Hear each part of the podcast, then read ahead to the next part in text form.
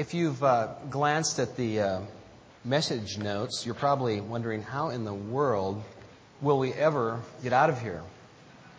And we just thought that most of you um, mothers would love to miss your brunch so that you could listen to me preach for an hour and 40 minutes. Um, maybe not.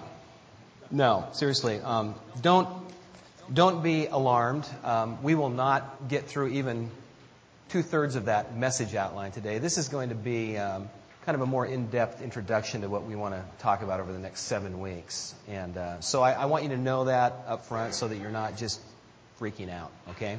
That being said, I am excited about this series that we're going to be doing. There was a novel that came out some time ago called Eating People is Wrong. You've all read that, right? Malcolm Bradbury? I used to be an English teacher. Okay. Eating people is wrong. And one of the characters in this novel, Professor Treece, makes this observation. It's a funny age, isn't it? There are so many literatures, there are so many religions, there are so many cultures, there are so many philosophies that one doesn't know where to turn. And it is indeed a funny age in which we live. It's an age of religious pluralism. It's an age of ethical relativism. It's an age of social tolerance above all else. Quite simply, it's an age of political, philosophical, and religious confusion. At least that's my take. It's a difficult age in which to be a sincere and devoted follower of Christ. Most people today assume that one religion is as good or as bad, as the case may be, as any other religion. The late comedian Bob Hope expressed his view with a wisecrack. I do benefit performances for all religions, he said, because I'd hate to blow the hereafter on a technicality. Many people, many of us, whether we realize it or not, live by this principle. Whatever works for me or works for you must be true. Sociologist Robert Wuthnow has documented this trend in modern spirituality. He's a sociologist at Princeton University, and he writes this Spirituality is no longer true or good because it meets absolute standards of truth or goodness, but because it helps me get along, I am the judge of its worth. It is indeed a funny age in which you and I live. But it's no less funny or confusing than the age in which the Apostle Paul lived and wrote. Personal difficulties, the religious and philosophical uncertainties that we face, the social tensions that we're used to as followers of Christ, those are not unlike the same tensions, the same fears, the same confusions that these early followers of Jesus faced, particularly those in the small and relatively obscure city called Colossae. The Colossians' faith commitment ran counter to the prevailing cultural values. It was no less scandalous for believers in Colossae to stand against their culture's pervasive idolatry than it is for us. It was no less unpopular or politically incorrect for these early Christ followers to claim exclusive truth than it is for us to declare that Jesus Christ is the only way to God. And yet in his letter to this young, struggling, and I think confused church, the apostle Paul doesn't hesitate to declare that everything, everything that anyone could want to know about God is found in Christ.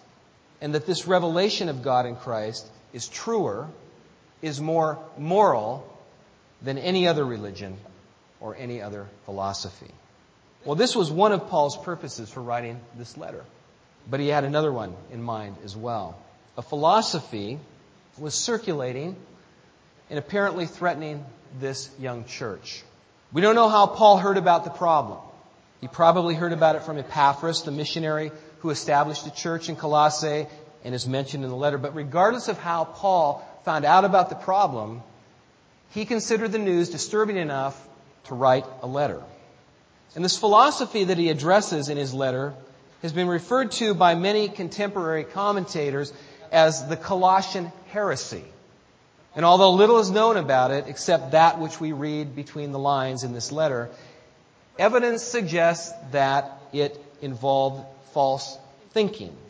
Gnosticism is the uh, technical term, the acquisition of a hidden or secret knowledge as a way of knowing God.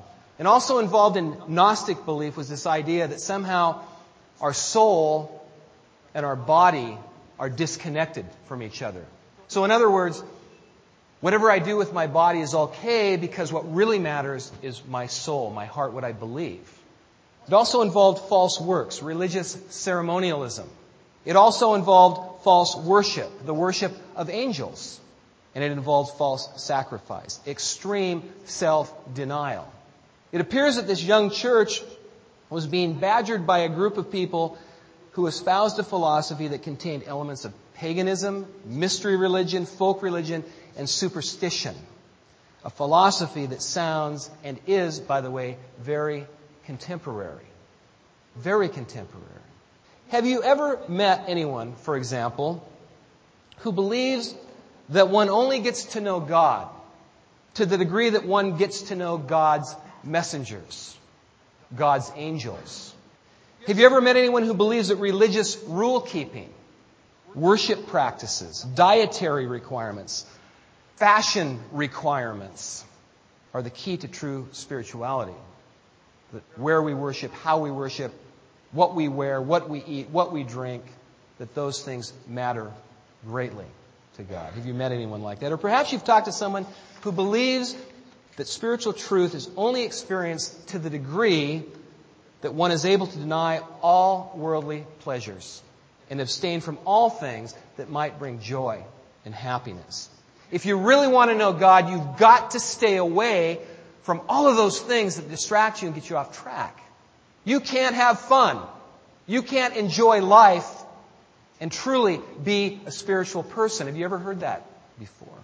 The truth is, this Colossian heresy, this philosophy that Paul writes about, lives on. It lives on and it's alive and well and it's flourishing in our culture. And I would argue that particularly in the Pacific Northwest and in other parts of the United States, some of this thinking that has been described as New Age is probably not really so new after all. It's been around for thousands of years and it's simply been dressed up in new clothes. The truth is, there is really nothing entirely new under the sun. Nothing. Well, Paul's overriding concern in writing this letter to the Colossians was to make sure that this philosophy, this heresy, would not undermine the believer's confidence and hope in Christ. So he writes not only to disarm the truth and the influence of this philosophy, but to bolster the Colossians' faith in the centrality, in the sufficiency, in the supremacy of Jesus Christ, the Son of God. Before we get into this text next week, I want to say one more thing by way of introduction this morning. The best argument for Christian faith, the best evidence that Christ is real, is and always has been for believers to live out their faith, to put flesh on their words, to act like Christ the one that they believe in. As Paul says in verse 10 of this first section, to live a life worthy of the Lord, a life that pleases Him in every way. To live a life that is worthy of the Lord and pleases Him in every way. That could very well be the theme verse of this entire letter. So what does it mean to live a life that's worthy of God and is pleasing to Him? What does that mean? And that's what we're going to pursue over these next few weeks. What does that look like? And the truth is, until you and I stop merely paying lip service to our faith, until we begin to act like Christ and do the things He did, until we begin to treat each other and those around us as Christ would, we will continue to have little or no positive impact on the world in which we live. That is the truth. We have got to figure out a way to live this faith out. We can sit for seven weeks and we can listen and we can learn, but unless we can put it into practice, it doesn't make any difference. That's my prayer. That's my prayer. Until we begin to preach the gospel at all times, and when necessary, use words, we will continue to be marginalized, to be ignored, or to be dismissed altogether. In these next few weeks, may God use Paul's letter to the Colossians, not only to challenge us, but more importantly, to incite something in us. Help us to begin to live for Christ, to begin to live a life that is worthy, that is truly worthy of God and pleasing to Him in every way. A life that makes a positive difference in us and in those around us. That's the goal over these next weeks, is that we might not only learn, but that we might be changed by this Word of God, by this letter that Paul wrote so long ago.